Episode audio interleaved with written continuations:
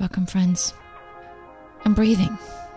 I am sitting here just breathing. Deep, profound breaths as I write. Yeah, because I haven't written and I love writing. I love preparing my episodes, sharing my thoughts, the lessons I've learned, and the questions that are still on my mind. I love seeing the world unfold in front of me on the screen. I know that may sound crazy to some of you, but to me, it's so much fun. I just came back from dropping off my mom at the airport here in San Francisco. 16 days with my mom are over, and the first thing I have on my mind is to write and breathe. Breathing because my heart is heavy with so many emotions, my mind with so many thoughts, and breathing helps a little. And writing. Writing helps a lot. Finally, I'm back to my episodes. I have so many ideas and so much inspiration that has accumulated over the last two weeks. And they want to come out. They want to be expressed. So I do what I love most, even though today I feel pretty tired. The last night with my mom, I didn't sleep well, neither did she. And I even told a couple of friends today that I would take a nap. But of course, I am not taking a nap. Maybe later after my thoughts have spilled out, but for now, I am here, reflecting on the last two weeks, the time with my mom. And as I already alluded to it, it was time for her and very little time for myself. And that is what I want to speak about today. Because, among others, this was probably the biggest struggle of all. That my time, the time I took off from work, the holidays I had free, the time overall that I had was not really my time, but it was time for her. Now, most of you probably won't find this to be a big deal. If you have a family close by, children, and other people you dedicate time to on a regular basis, then you're used to not having all your time for yourself. But for me, these 16 days were a mountain that I climbed they were a challenge because they took me out of my routine. And everything that is outside of my regular routine is at the same time outside of my comfort zone. And just like any mountain that I truly climb, there is unknown terrain ahead of me, requiring skills I don't know I have, and preventing me from taking the easy way out. And I felt the same with my mom. My mom as a person wasn't the issue. It's true that her and I are not particularly close, but I wanted her here. I bought the ticket for her. The problem was that I couldn't do what I would normally do. My days revolved around her. She didn't force me. I wanted to do this. It was my idea.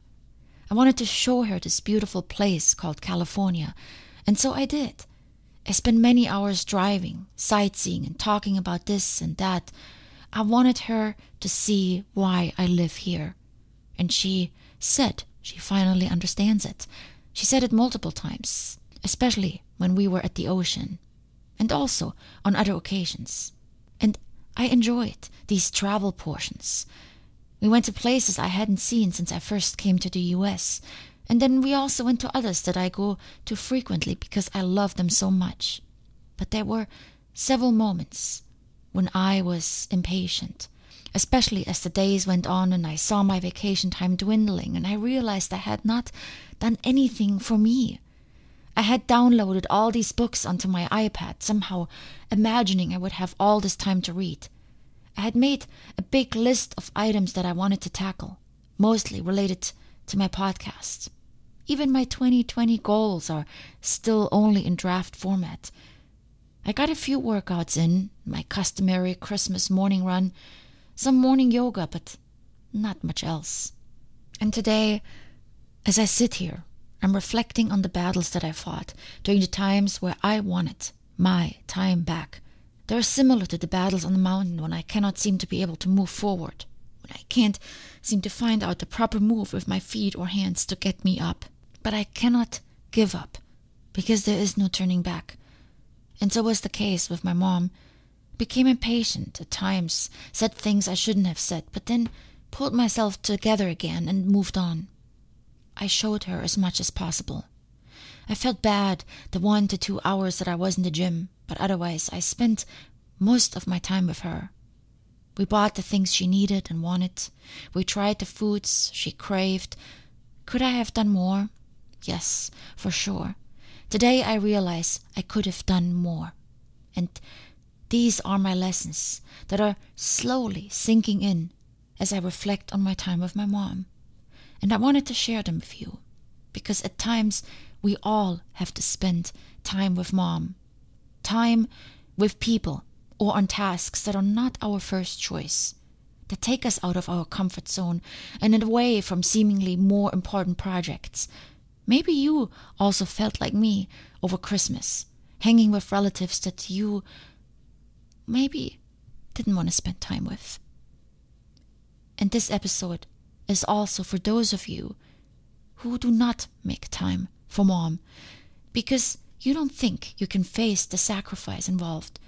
A friend told me today that another friend of his flew all the way to Florida to see her mom on Christmas morning and flew back the same day.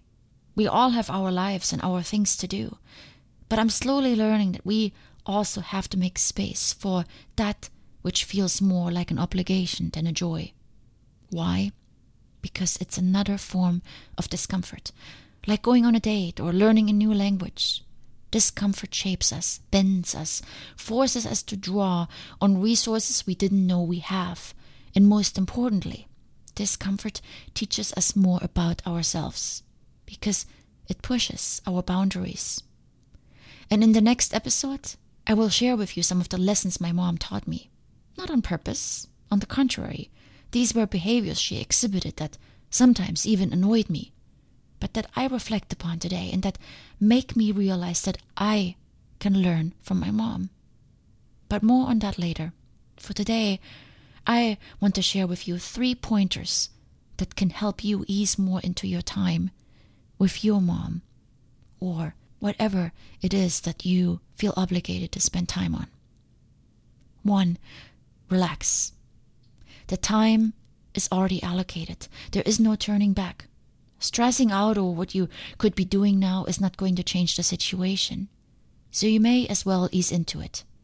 It helped me when I decided up front on the days where I would take a couple of hours for myself to work out or check emails. The longer I waited, doing those things, the more stressed out I became. So push your to dos aside and come to terms with the fact that most of it will not get done. But if you can, carve out some time, no matter how little, for the critical tasks or for self care, like a walk or a workout, and then relax into your discomfort. Because only when we relax can we make the best out of the situation. As long as we complain about it, we won't see what's best. It requires that we are present, which is tip number two. There were times I texted back and forth with friends, or that I was focused on the wrong things and not on my mom, who was sitting right next to me. I wasn't present. Moments I didn't listen to her or follow up on something she said, or didn't ask questions to engage her. Those are the moments I miss now that she is gone being present requires a little bit of effort. But what else do we have to do? We already committed to the time, then we may as well be there fully, even if it's hard. It is while we are present that we can be open to whatever may be. Most importantly, we can learn, which is point number three. More on my learnings in my next episode. But I'm a big believer in the fact that we can always learn out of every situation, and especially when we are uncomfortable. Because the fact that we are uncomfortable means that something isn't quite right, something needs addressing. For me, it was about letting go of my agenda and spending some quality time with my mom, whom I had not seen in many years. And to do this, I needed to relax and be present what do you need to learn from the situation that you are avoiding? Are you not making the time to spend with the people that may need you? Remember, if it's something uncomfortable, if we rather not do it, even though we kind of know deep inside that we should, then there is something there that requires attention. So force yourself and address it. Expose yourself to your fears and face them. Book the trip and make the time and just see what happens. Don't fight it. Relax into it. Be open and present and see what it is that you can learn about yourself and about being a better person. I surely wish I had done a little bit more of this relaxing and being present. Because I think I would have enjoyed the time with my mom a little bit more. But alas, I'm learning. And some of those learnings I will share with you in my next episode. Until then, much love to all of you and Happy New Year. It is 2020. Let's make this an amazing year.